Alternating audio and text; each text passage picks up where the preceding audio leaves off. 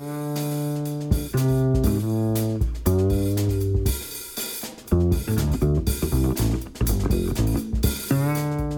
to Leonard Lopate at Large. I'm Leonard Lopate. If you were in college during the Nixon era, you probably remember the names Porgy and Mudhead, Nick Danger, and Ah Clem from the Firesign Theater's classic comedy albums, Waiting for the Electrician or Someone Like Him. How can you be in two places at once when you're not anywhere at all? Don't crush that dwarf, hand me the pliers, and I think we're all bozos on this bus. The Firesigns, Phil Austin, Peter Bergman, David Ossman, and Philip Proctor were called the Beatles of comedy at the time. They made their debut as a, a troupe in 1966 on WBAI's sister station, KPFK, in Los Angeles, and went on to long and productive careers both together and separately. Phil Austin and Peter Bergman are sadly no longer with us, but I am delighted that David Ossman and Philip Proctor are on our show now to talk about the group's first album in 35 years. It's called Dope Humor of the 70s, just out from Stand Up Records. Hi, welcome to our show. Hello there. This is David. I am. Uh, I'm delighted to be on with you, Leonard. What a treat. Uh, well, for us as well, as a big fan, uh, I'm so happy to be talking with you. But before we talk, let's hear an excerpt from one of your best loved routines from your first album, Waiting for the Electrician or Someone Like Him. Sure. Beat the Reaper.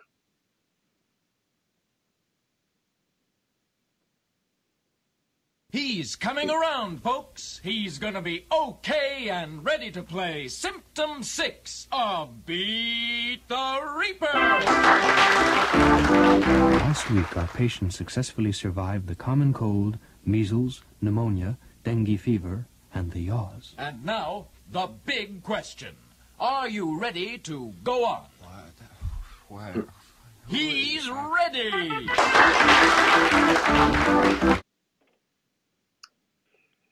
Uh, Well, we just heard a little clip there. But uh, is it fair to, to call most of the the Firesigns humor dark? I'm I'm going to throw it out to both of you and just trust that each of you will take turns.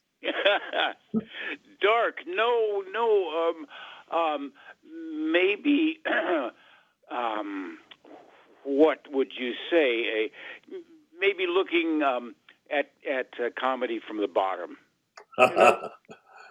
well, your late colleague Peter Bergman reportedly began his career in high school when he, hacked the PA system to announce a communist takeover of the school. And that idea prefigures the plot of High School Madness, a, a story within a story on the album Don't Crush That Dwarf, Hand Me the Pliers, in which More Science High is stolen by the rival Communist Martyrs High School. Let's listen to a little bit of that. Okay. You know, that's just it. Just what? Well, we're the leaders of tomorrow. Yeah, but it's today. Well, yeah, but what are you gonna do tomorrow after we graduate? Oh, well, I thought maybe I'd go out and find a bunch of guys who dress alike and follow them around. What? Or I could go pick up a couple of girls. Ah! Oh, is that all you think about picking up things? Yeah. Golly, Mudhead. Don't you remember what Principal Pooh put down at the pep rally yesterday? Principal who? This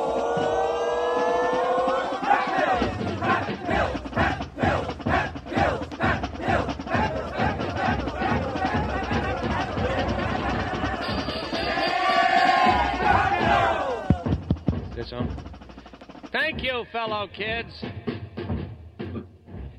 Quiet. In addressing for the assembly this morning, thank you. I am recalling the words of the foundry, found, founder of Morse Science High School, Ukaipa Heap, who pressed the first bricks with his own hands. Knowledge for the, pup- the people, he said. Give them a light, and they'll follow it anywhere. we think that is a fair and a wise guy rule to be guided by. And we're not afraid of it, are we? Eat it. You bet. Eat it Raw, raw, raw. That's that's the spirits we have here. okay. So, so come on, kids. line up, sign up, and re enlist today because we need more schooling for more students for more science high. Thank you. Your just released compilation is called Dope Humor of the 70s, which I presume is a double entendre, dope being slang for good, or at least it used to be. Um, here's a, and we'll, I'm going to play another clip and then we will uh, do a little bit of talking, okay? But I okay. wanted to give people a, a, sense of the range that we're discussing here. So I have a clip from the collection that's called Drug Abuse Expert. Uh, can you give us some context before I, I uh, play it? I would like to say that Phil Proctor is actually on the phone as well as David Ossman. Yeah, hi, Phil. a little bit of struggle to make a connection. uh. And it was really fun to hear my young voice as Principal Poop back in those days. So, so yeah, I, am looking forward to seeing what you chose next to play for us, dopes. Well, I was going to play something uh, called Drug Abuse Expert, but oh, that uh, sounds fine. Oh, that's good. It'll, it'll remind us of the heady times that we lived in when we when we did all these great radio shows. The heady times. I guess um, everything's a pun with you guys. oh yeah, we have nothing but pun. Believe me. okay, well, let's listen to a little bit of it, and then we will get into the really serious stuff. Okay. Okay. Drug right. abuse expert. Well, be sure and be with us again next week when we'll be back with Book Corner once again. Boy, that just went so fast. That yeah. hour and a half. Yeah, really should. Hey, oh, no, wait a minute, fellas. Uh, Jocko the Clocko says uh, it's only 45 minutes into the show. We must have been in a time warp again, yeah, kids. I guess so. Gee, Rocket Rabbit, what are what are well, we gonna do? I just looked here at the script, and it said that acceleration equals 16 gt squared. And what I does just that thought, mean? Well, I don't know. I just thought that ever what since ever since I was in, in high school, I was always told that you can accelerate faster, you know, oh, you or know, you can go you farther. how about some? I got uh, some some whiteys. You want some whiteys? Give me those whiteys. I'll tell Get you about Ohm's whiteys. law. Okay. You want well, some blackies? Uh, I got a g- couple give of me a couple of those Those black widows. Take you down a little bit. Yeah. How about some yellows? Uh, just a couple of yellows. Some yellows. Okay, here we go. Buy some Chicanos. Yeah, all right. Okay, man. All Here, have uh, some brownies. I have some brownies too. Uh, I was, uh, uh, I, uh, I, uh, that's good, good drugs. Okay, I, now uh, with us today as an expert I, on uh, drug abuse, Peter Keshner. Peter, Peter has been an expert on drug abuse for many years. He was with the Drug Abuse Council in Cincinnati. He's taken more drugs than any police officer uh, we think in the world. Mr. Keshner, can you tell us about? by golly, this is one of the most amazing things I've ever seen. Do you all, do you always wear that hat, Mr. Keshner? That's, that's I think you'd call that far out, right? okay, now as a police officer, oh, Don, so stupid. oh my God! Well, you can hear us. That's that is. But I, I got to tell you know, a something. f- A, few of these tracks are written, but that was completely improvised, wasn't it, Phil? I was going to ask you about that. How much of it was was uh, improvised? Oh, but you could hear, almost e- even if it, if it was written, it was written brilliantly, so that sounds so spontaneous.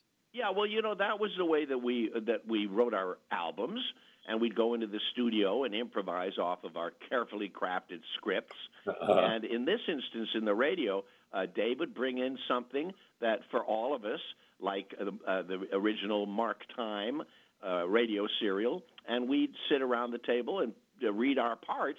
But it didn't mean that that we had to read what David had typed on the page. Uh, yeah, I wanted to talk to you about that. it's a little late, Dave. but I have to tell you No, something that- about that, that drug skit. That was Yeah. Peter Bergman playing that Yeah. character. And I actually lived that with Peter Bergman. When he was doing his Radio Free Oz show, I guess it was on KRLA, we were interviewing, I was a guest on the show, and David Crosby was a guest on the show, a longtime friend.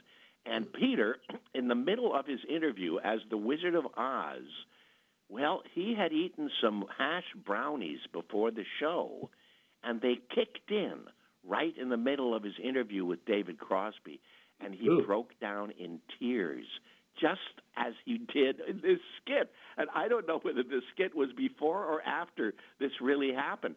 He had to leave. His his girlfriend Brooke had to drive him home, uh, leaving me and David. And David said that the Wizard of Oz had gotten into his balloon and floated off, which, which is about what had happened. Oh, I wonder if that's preserved any place in the Radio Free Oz archive. I don't Oh, yeah. know. Yeah, no, Well- that was the the the, the, ability to to to do that, to go to that character, and then the rest of us play around it. You see. Uh, And who was doing all the stuff in the background? Somebody hit cymbals, and uh, during the uh, the pre the high school segment that we played, uh, there was somebody who was shouting from the audience, saying saying things that, uh, including some stuff we couldn't put on the air. Yeah, Austin. Yeah, Yeah, that was couple of things. Austin, and that also was improvised. And you can hear, uh, actually, you can hear Phil Proctor. I'm sure he'll admit to this, going up once because he's interrupted in exactly the wrong place. it's just perfect. It's I- I perfect, think- right? But I think I added the the, the, the symbols to that. I Hmm. don't know. I think that was Yes, Austin. I think I, th- I think we increased that moment by hitting the symbol. Then, yeah, right, Yeah. right, right. because we did have the option, you know, to to create movies for the mind and to add uh, musical tracks and other subtracks to sub tracks. Yes, to subtract for the enjoyment. But the thing you said about having to censor some of that is very interesting because when we made our records uh, with Columbia. Uh, waiting for the electrician or someone like him. How can you be in two places at once? You're not aware. Don't cross that drive. We with, these records were not censored because they were made for your home listening. Mm-hmm. Okay? They weren't made to be played on the radio. Hell, we were doing, you know, uh, 20 and 30 minute cuts. We invented long form comedy albums. And so they were designed to be heard at home.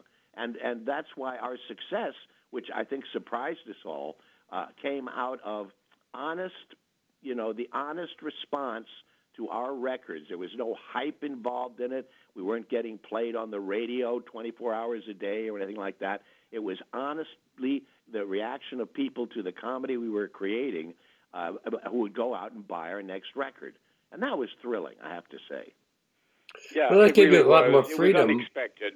It was unexpected. You're right to say that, Phil. It, it was, you know, because the first the first album uh, uh, went out. The second album was only there because uh, we had a, a break at Columbia, and and we were at Columbia. Columbia Records, Big, w- biggest big label at the time.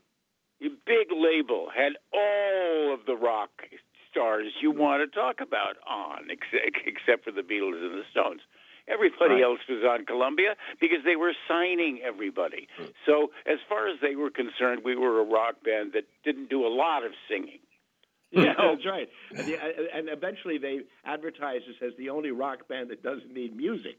But the this reason was- that we were able to do what we did was because of a guy there called John McClure, who was one. He was the head of the spoken arts division of Columbia Records. And when the the suits uh, were, were getting ready to basically fire us, he stood up and said, "No, these guys are going to. They're the greatest comedians in the world. They're geniuses. They've created a new form of of comedy." And he said, "I will sign them to a spoken arts contract."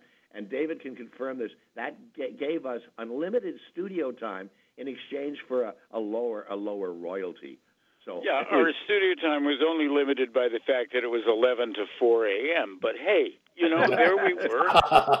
we're at our best then, though, right? Dave? Yeah, it it would take us, I'd say, uh, on the average, over over all of our years, perhaps a month to do an album, maybe two weeks writing and two weeks in the studio, something like that. Yeah.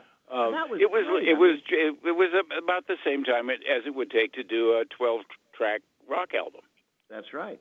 And and of course, the, the funny thing about our second album, "How Can You Be in Two Places at Once When You're Not Anywhere at All," is it on the second side of that album, uh, what it was Nick, it is Nick Danger, Third Eye, and that was originally supposed That took be off. a radio serial, Yeah. right, Dave? And the, and we lost the station. The station changed formats or something. So we said, well, Yes, let's it was. the Uh. I we it was, we had a. This would have been a really really big shoe. This would have been a huge radio program. Uh, that, that would have been a, like a two-hour show, and a half hour of it would every week we would do this. We thought we could. Uh, uh, was every uh, would be another Nick Danger adventure.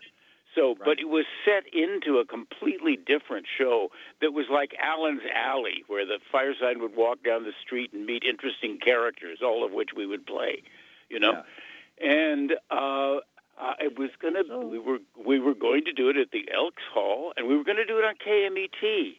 But ah, that KMET. Wow. Big yeah, then the foreman changed, and uh, and when uh, when uh, Nick walks into that uh, that that big wall, whatever it is, right?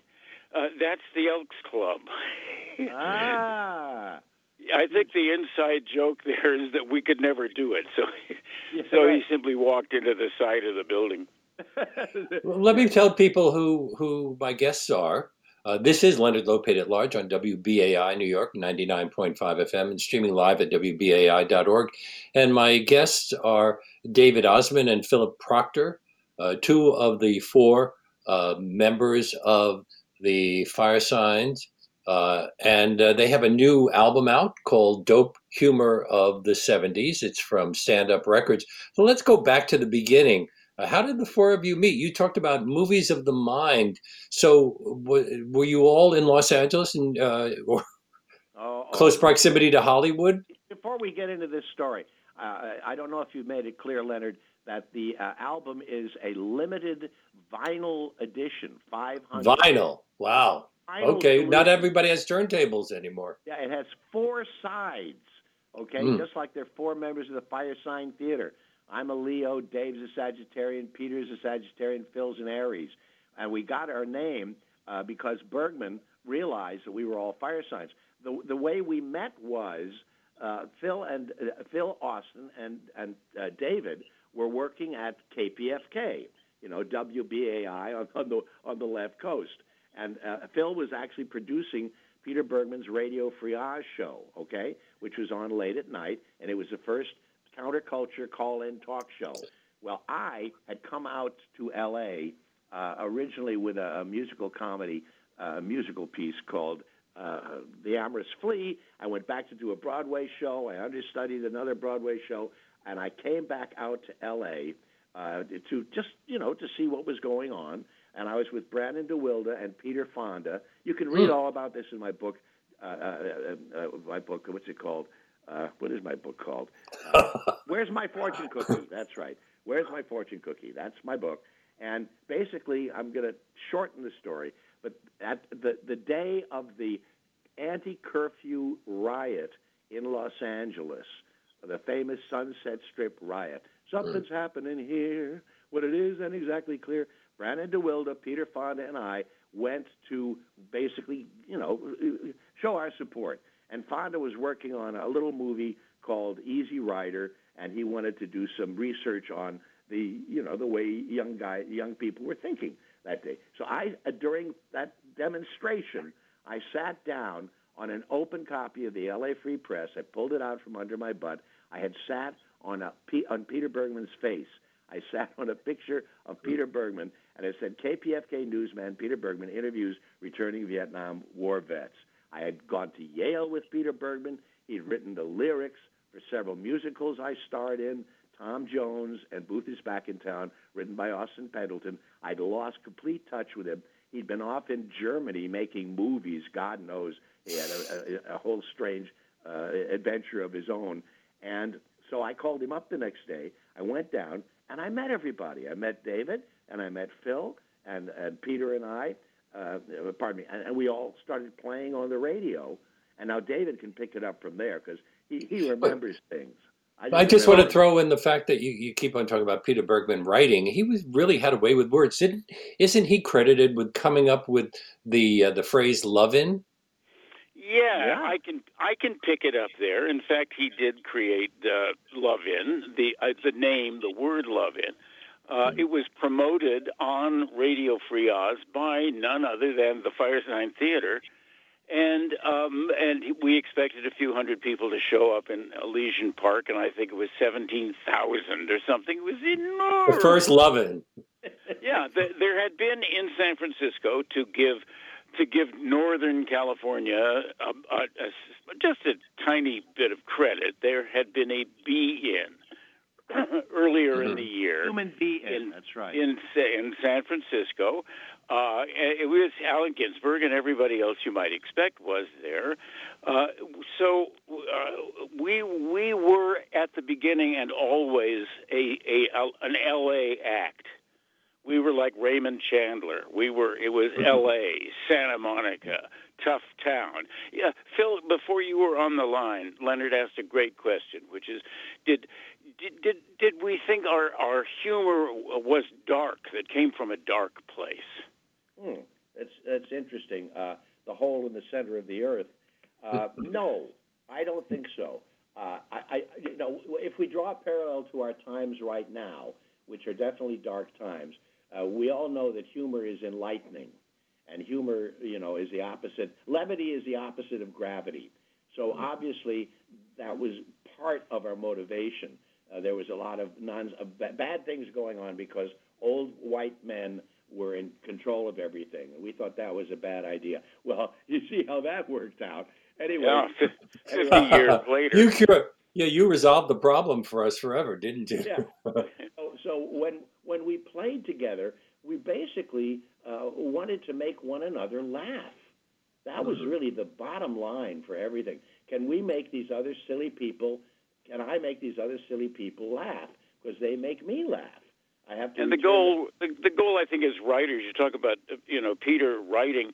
Uh, uh, Peter was an instinctive on the on the soles of his, on the balls of his feet writer. He yeah. would mm-hmm. write the funniest things in the world in the studio before the radio show. Uh, and the, in in the package, in the wonderful LP package, it opens up. It's 24 by 12 inches. It's huge. I love it. Uh, in there, there's some reproductions of uh, some scribbled scripts by by Peter, but the records we all wrote. We all sat around. Yeah. Uh, four or five of us would sit around a table, and we would scrupulously uh, put together a script. Much of it um, earned uh, in these uh, radio shows that uh, that Dope Humor of the '70s is clipped from. Some of our fans will remember an album called Dear Friends, which is similar, and that that was done, edited by hand by me with a razor blade, uh, in order that radio would have some shortcuts to play. You were talking about the 38-minute album, and they learned to do exactly what you did, Leonard, was to needle drop it. Yeah. Just on top of that scene. And well had the Carlin, the, had the Carlin uh, seven words you can't say uh, on radio or television. Uh, had that decision already been handed down by the Supreme Court? No, not. I had. I you know I I started working at WBAI 60 years ago. BAI. And, yes, WBAI. I started at WBAI 90.5 FM, New no, York. No, yeah, now 60 years in, ago is when BAI first became a, a listener-sponsored radio station. And I was yeah. there the very first day it did that. I was the oh, only wow. employee retained Welcome home. the, the commercial yeah. BAI. Well, I've always felt yeah. very uh, very, yeah, Lou the, Schweitzer had this wonderful commercial radio station where he played jazz, had jazz shows and other things, and then he donated the station to Pacifica. That's what happened and I was the I was the traffic manager. I was a summer replacement announcer, and uh, really? ultimately did um, my first series of radio shows called The Sullen Art, which was interviews with the then young happening poets of uh, L.A., mostly of the Lower East Side community, the Ginsberg community, and. Uh, did that for for about a year. Before then, I transferred to KPFK, so I'd been in radio a, a long time. Not to say that Phil, Phil, and Pete weren't in the radio because they had started even making records. Uh, so.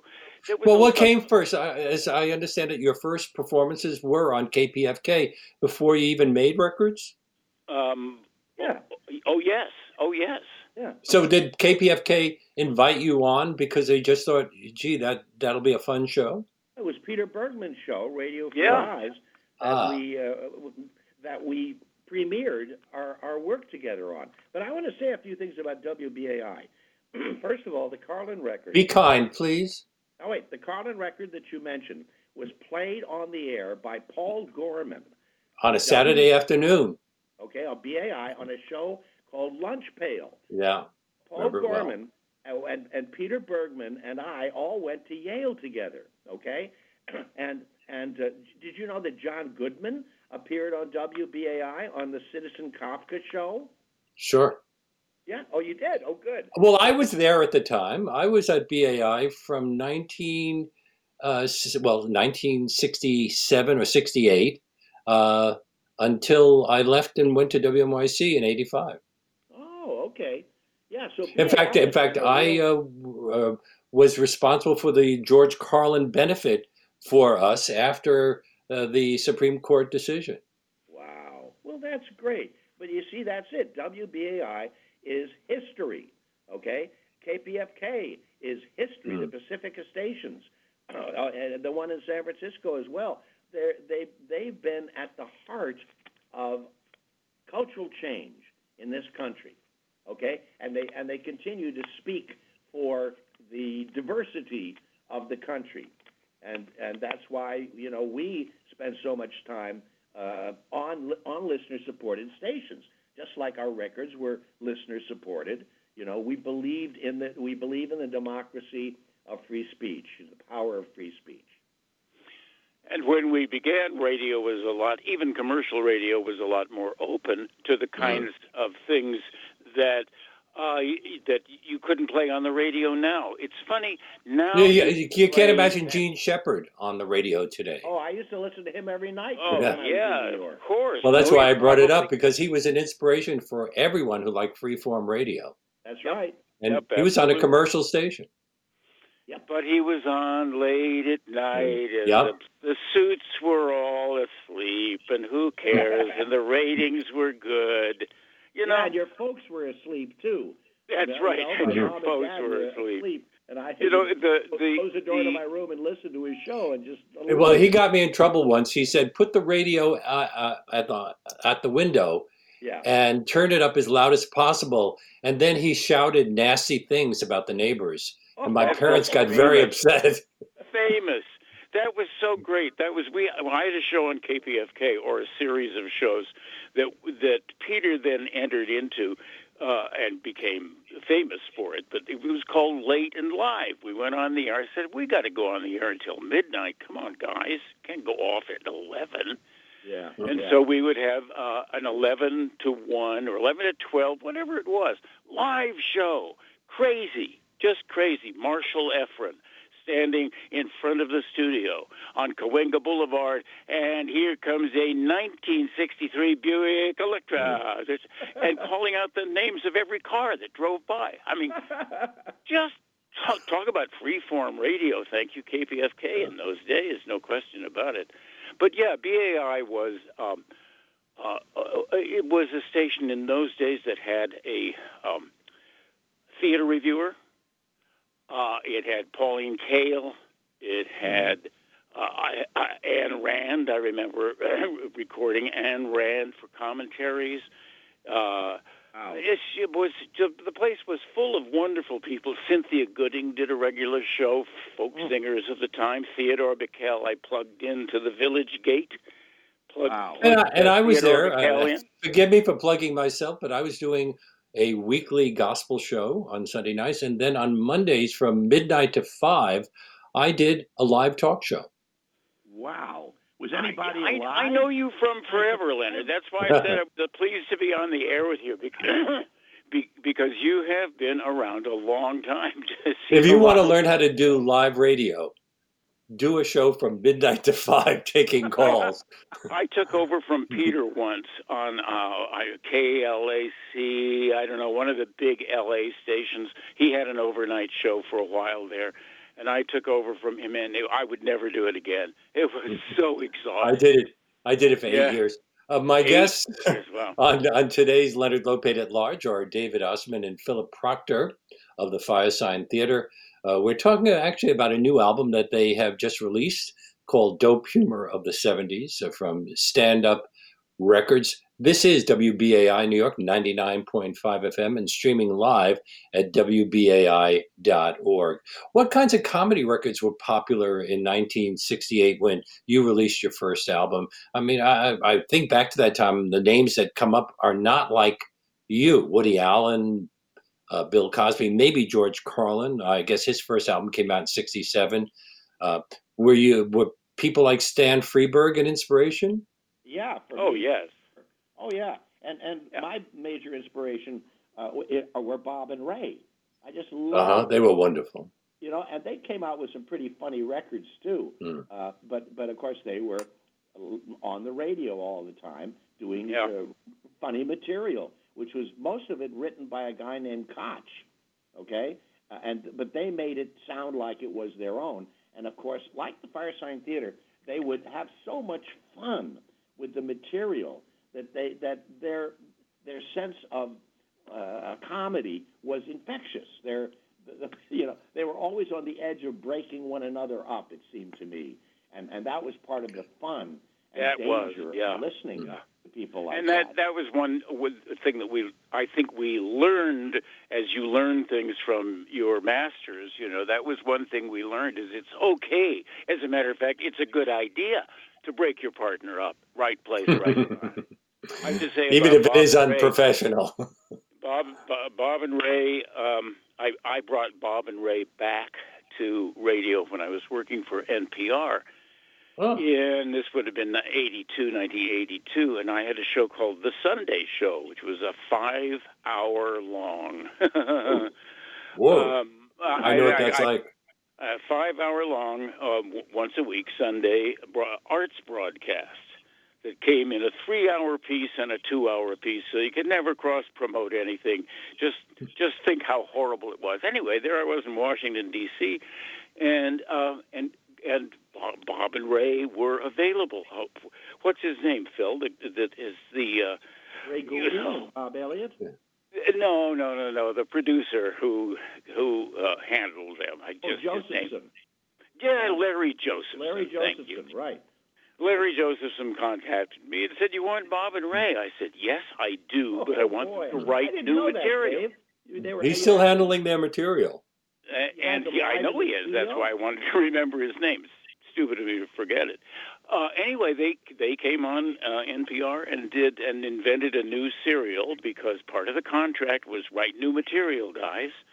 And what the heck? They they were younger than we are now, Phil. Really? you know what I mean? They they weren't in their eighties. Yeah, right. You know, right. I mean, it was a long time ago, 1980, 83.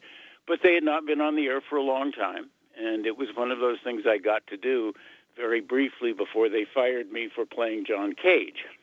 Oh, really? really? That's a fireable played, offense, eh? We did a, a concert at our uh, Allen Stevenson School at our morning assembly. Okay, where he's like throwing things into the piano and all that. But listen, Bob and Ray. Wait, wait. uh, did you play the part? first Did you play the John Cage piece where he didn't play? Maybe that's why. The Bob and Ray show on WNEW, I think it was, uh, from six to ten every day. And Yeah, I in the sent morning. them a postcard that said "Get get well soon," and they read that on the air. And then later they read something else from me too that I sent them. But the my mom and I used to record the shows, and uh, and I edited them together in my own crude way with my own own razor blade. Uh, I, I I should say I edited the funniest parts, the funniest selects, and Larry Josephson put put that tape into his Bob and Ray collection, so you hmm. can actually hear the early Bob and Ray. And it's most of the time when they broke one another up or they or crazy hmm. things happened, and and and I I got them all on tape, and I I shared them with the world. Well, let's Yeah, get back see, to the Firesigns because I I, would like know to talk about what So you there you guys did. Wait, I'm sorry. Yeah. What did you say, Dave? I said I didn't know that. So Oh, I know. mean, I knew I, I knew you you loved them, but I didn't know that the tape that it was, it was in it went in the archive. I, that's marvelous. That's really Yeah, great. Okay, And- let's and- talk about yeah. the Firesigns. Uh, who's you, there were a number of recurring themes in your work. One of them, religion, especially Christianity. Uh, were you all brought up in religious households? Well, Hmm. I'm Amish and Irish, so what does that tell you? Hmm. Okay. Uh, Well, I- Amish are religious. Well, yeah, that's what I'm saying. Yeah. I'm Amish and Irish. And the Catholics, uh, uh, Irish Catholics, yes, okay. Irish Catholic on my my dad's side, the Proctor side of the family, and the Yoder side of the family, you know, uh, were Pennsylvania Dutch uh, Hmm. Protestants, and I, I'd go to Sunday school when I was in Goshen, Indiana, for the summers, and I never could get into Catholicism because, believe it or not, it, it seemed too dramatic. It was too scary for me. You know, it just it seemed like a, a death cult.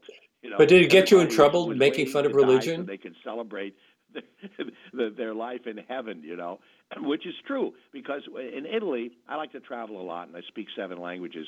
And my wife Melinda Peterson and I were in Italy for a funeral once. I mean, we were having you know coffee outside, and a funeral was happening in this little town. And when and it was a teenage girl who died in like an automobile accident. And when the hearse went off to go and inter her at the cemetery, everybody burst into applause. Okay? Because she was now in the arms of, of the Lord. Okay? And that that's the uh, that's the kind of thing that appeals to me. Singing hymns in church, you know, uh, and and uh, interpreting the stories of, from the Bible. That's what I like. I didn't And want you to have you parodied hymns because you knew church music, obviously. Um, who did the singing on in bits like "Marching to Omaha"? Well, you're Uh, thinking of Marching to uh, Shibboleth? marching to Shibboleth, yeah. Oh, Uh, and uh, th- we had a lot of people in the studio. Probably Proctor was the lead because Proctor was the best singer of of all of us, uh, that Irish tenor. Um, but that's really that, that's a song that we originally wrote for a movie called Zachariah, and Oh, that- that's that- right. and Zachariah became another movie. But we revived that song, which is really not so much. It, it's about the kind of religion practiced by Aimee Semple McPherson, Mhm. Yeah. uh, uh, who would dive out of the sky on an airplane, ride it down to the stage in clouds of glory, uh, and, uh, and, and and and and and preach from in her pilot's costume with her helmet and her goggles on. Uh, I mean, that was the, that. It was that kind of religion we were parodying. A, and if you listen to the lyrics of that song, it's all about the American destruction of the West Yeah. by white people, Things I by the until I got to invade, by yeah, yeah, the Forward, bison all are dust. You know. Yeah.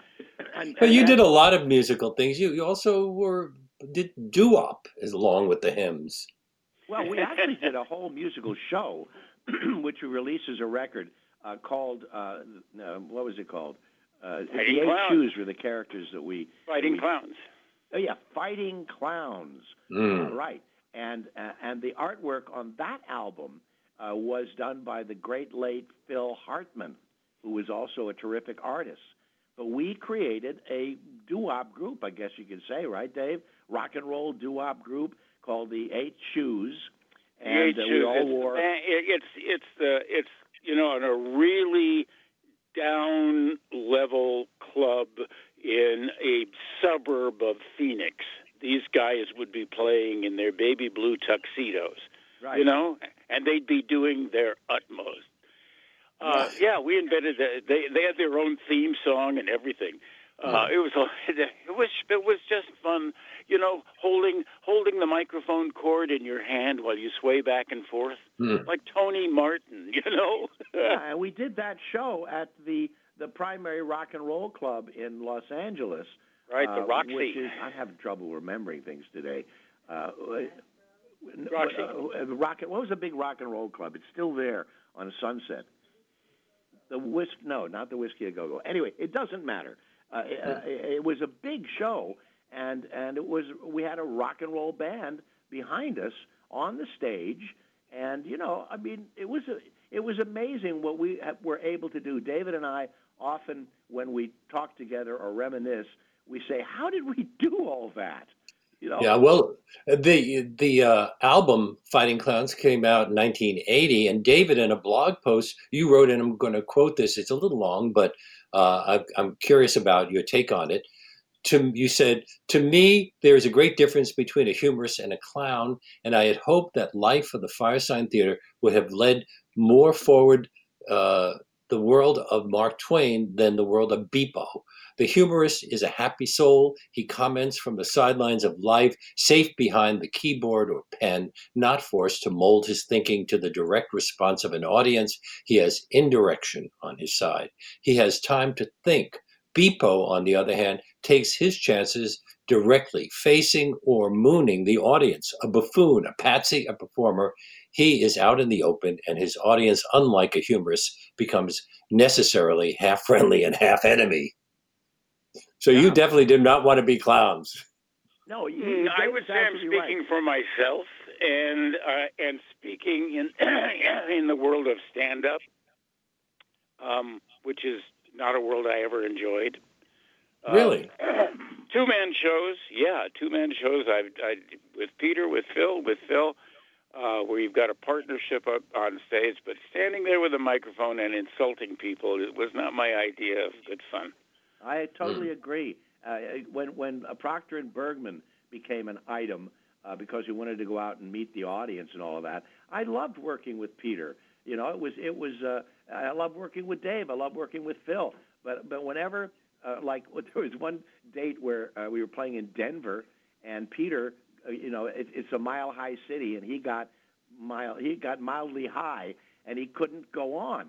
And so I, I I was, you know, had to stand there and basically say there's not going to be a show tonight because I didn't feel comfortable doing stand up.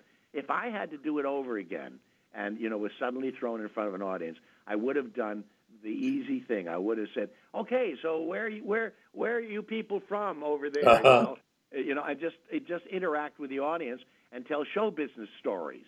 Right. Okay. Right. But actually having to craft an act, uh, I'm totally in agreement with David. That's that's not what we were doing. We we uh, we were very much more like Mark Twain, uh, and wanted to influence the culture in a gentle, humorous way. Absolutely. Absolutely. You're listening to Leonard Lopate at Large on WBAI New York 99.5 FM and streaming live at WBAI.org. And my guests are David Ossman and Philip Proctor of Firesign Theater. Uh, they have uh, just released a new uh, record from stand up, actually, two disc set called Dope Humor of the 70s. Uh, I, I don't know if you uh, are assuming that a lot of people still have turntables, uh, although that's become a, a popular thing again with a whole new generation. Yeah, That's right. apparently, definitely it has, and uh, everybody I know mass- and master uh, uh, has a sold more than turntable. Be- if, if if they're kids, you know, all kids have turntables because they're listening to LPs. Now, the And- Firesign albums include uh, repeated references and phrases shoes for industry, more sugar. She fell right over, entrenching tool. Uh, where do these things come from? Also, references the to the Beatles. You have I'm so tired. Everyone knew her as Nancy. Good, uh, goo goo goo. Yeah, well, you listen to the White Album. The White Album was spinning on the turntables uh, at the time that we were writing "How Can You Be," uh, and Nick Danger, in particular, that everyone knew her as Nancy, is a direct lift from from Bungalow Bill, as Yeah. everyone knew it was. It was like, oh, the little tip of the hat of the Firesign Theater to the Beatles. That's Choo. nice. Yeah, we Should we listen to a little bit of Shoes for Industry? Shoes for the Dead. Yeah, uh, shoes for industry, shoes for the dead. Okay, Shoes for the Dead, whatever. that- that kind Okay, I wrote it wrong. Let's listen to uh, a little clip here. Okay. Shoes for industry. Shoes for the dead. Shoes for industry. Hi, I'm Joe Beats. Hey, what chance does a returning deceased war veteran have for that good paying job, more sugar, and the free mule you've been dreaming of? Well, think it over. Then take off your shoes. Now you can see how increased spending opportunities means harder work for everyone, and more of it, too. So do your part today, Joe. Join with millions of your neighbors and turn in your shoes. For industry.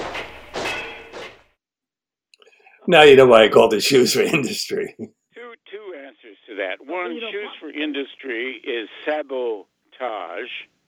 Sabotage. Okay. Ooh, ooh. Okay. Shoes for industry is sabotage. A and B. It's of course a U.S. government meaningless gabbledygook, uh, uh, uh, public, uh, uh, you know, PA uh, uh, spot. PSA. You know? Uh, But also, you know, uh, we always equated uh, shoelessness with freedom. the hippie Hmm. life, you know, the life of your yes, own, follow your own path. And uh, David, wasn't it you who said something like, uh, I- "I'm going to take cut off the my soles off shoes, of my uh, shoes"? climb a tree, and learn to play the flute. Play the flute. As Yeah, as Porgy, yeah. That yeah. was the same record that you, uh, uh, Don't Crush That Dwarf, Hand Me the Pliers. Uh, and, and you know, it, it, instead of following people who dress alike around, he was going to cut the soles off his shoes and blah, blah, blah. So it always kind of meant to us nonconformity and uh, freedom, you know. Yeah, it, we were we were. If there's one thing we agreed upon uh, in in writing or doing anything, is that we were opposed to power, waiting Hmm. for the electrician, waiting for the power, waiting for the power to go off, or waiting for it to go on. Is every record really, it, at its essence, is is about power structure. Yeah, Um, and particularly I mean, we were taking about- care of the police in 1970. I mean, my, 1969. Authoritarianism. We were against Yeah. authoritarianism. Look how. You were ahead of your time. Got us, you know. No, I think we were right on our times. Uh-huh. We Yeah, were we were- right on it. The I guess it just has not gone away. uh, We just assume that album, things have There were changed. bozos on this bus, which basically uh, predicted the computer revolution. That was about pulling the plug on powder power too, wasn't it, Dave? Yeah, Should we listen to a little bit from that? character Uh, the, because the, the, the routines often play with the concept of time, forward into the past, the tour uh, of the future, and I think uh, we're all bozos on the bus. This is Bozo's Welcome to the Future. Yeah, the future is now. Gentlemen, children, bozos. Uh, say, uh, I'm, I'm a bozo. Oh, yeah, I thought you had a, kind of a big nose. you recognized it, huh? Yeah. Uh, would you like to give it a squeeze? Oh, no. Oh, come on, squeeze the wheeze. Many people like to. Here. See, it doesn't hurt me. No. you know, I think, uh, I think we're all bozos on this bus. Oh. Yeah. Uh, my mother was a bozoette at school. No kidding. Well, you know, my ma always said, uh, you gotta start young if you're gonna stick it out. Well, my mother didn't talk to me much. Now, please, everyone, Poor kid. lock your wigs, let the air out of your shoes, and prepare yourselves for a period of Well, simulated exhilaration. Uh, Everybody ready? excuse me, I'm Let's just gonna get in sink sync in. For our Don't- flight not too far there. the future. future is fun. The future is fair. You may already have won.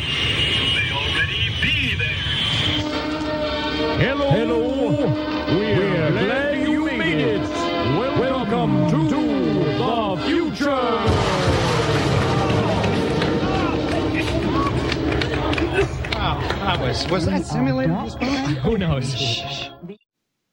And and the uh, routines often play with the concept of time, forward into the past, the Bozos tour of the future. In the first Nick Danger story, there's confusion about flashbacks and, and a breaking of the fourth wall when the actors are trying to make sense of the script. That's right. Uh, so you were you were commenting uh, as much on the whole process as you were on what was going on in the world. Certainly for danger, uh, the the I mean the basis of the gags was the awareness of the sound effects man, was the awareness of uh, misplaced pages or. Uh, or a character who didn't like the part he was given, or you know what I mean? Or a Uh, we character got- who didn't show up. Like But a character who didn't show up, right? Exactly. We got By to play Nick Danger on stage many, many times. But And there's a throwaway line in the first Nick Danger story, quote, and no Jewish writers either. What did that refer to? Peter Bergman. Which is Ah. We were talking about religion before. writers, Peter there is would be no playing an, comedy. an, a, a nasty, a nasty cop, a nasty cop. Oh yeah. So we're he doesn't want any character that he Jewish writers, and later Uh-huh. he doesn't want any Buddhist writers. Why doesn't he want them? Because they're sympathetic, because Yeah. they're compassionate. Ah. And, Lieutenant Bradshaw is not a compassionate man. No Jewish writers. They bring to they they don't bring just hostility to, to play. You see what I mean? Um, yeah. Well, maybe Well, that's that's that's what's so interesting about Firesign Theater. You can interpret it in many different ways. You know, we we did not preach a dogma. We didn't write, you know, uh, J- Jeremiads. We didn't write strong opinions. Uh, just like life, there were infinite uh, possibilities, and and the four the four of us sitting around and playing with these ideas uh, we had four different perspectives on it just to start with, and we embraced that. You know, uh, and we embraced that kind of chaos in a way. And I think uh, we did. We we in a John Cagean way, we did embrace chaos in the sense that uh, you know we had. In, on the very first album, we recorded outside the studio in the parking lot of uh, of, of CBS CBS because we wanted it to sound right. In So we took the right. microphones outside and, and beat on a car outside because how That's could we do it in the studio? So Yeah, and I, we- we, were we, breaking course, the studio we- wall right from the very beginning. we carried that even more forward in our a series of Rhino records later in Oh, our yes. career, right? We did another, you know, four records with Rhino, and and at that time the technology was such that we could basically go anywhere to do our recording, you know. So uh, the illusion of being somewhere was something that we created uh, uh, out of uh, out of our, our our exploitation of the new technologies. I often use this this metaphor, or not even metaphor, a story. When we started, we worked on what was it, maybe ten track tape, something Oh, like at the beginning, four tracks. four track tape. Okay, Four tracks. Same as the Beatles. Same as uh, Sergeant Pepper. in former radio studios at, at Columbia in, Colu- uh, in Columbia Record Building, and uh, and and at one point during that first record that David was talking about, I happened to come across a whole bunch of old radio sound effects devices that they were Hmm. throwing away. A little. So you later. use them. Listen, I've run out of time, unfortunately. Um, but I want people to know that my guests have been David Ossman and Philip Proctor of Firesign Theater. Their new album, Dope Humor of the 70s from Stand Up Records. How can people get the, the record? Please say it. Tell us quickly. Well, Uh, you can download it at uh, standuprecords.com. Okay, Ah. and, you, and, and, and there's a booklet included in that, uh, a PDF, or you can you you go to standuprecords.com or Amazon and buy the actual disc itself. It's, It's been- everywhere. And it's been so much fun having you on my show today. Thank you so much. Leonard, it Thank you. Really a pleasure to be there. trip through time. Great fun. And that brings us to the end of our show. Special thanks to segment producer Jessica Ramey, who prepared today's interview and was also at the station in the 70s. If you're new to this program and would like to hear more, you can access past shows streaming on demand at WBAI.org. We're also available as a podcast on iTunes and anywhere else that podcasts are available. And you can find links to all of our past shows on our website, leonardlopateatlarge.com. Also, if you'd like to comment on a show or if you just want to say hello, my email address is leonardlopate at wbai.org.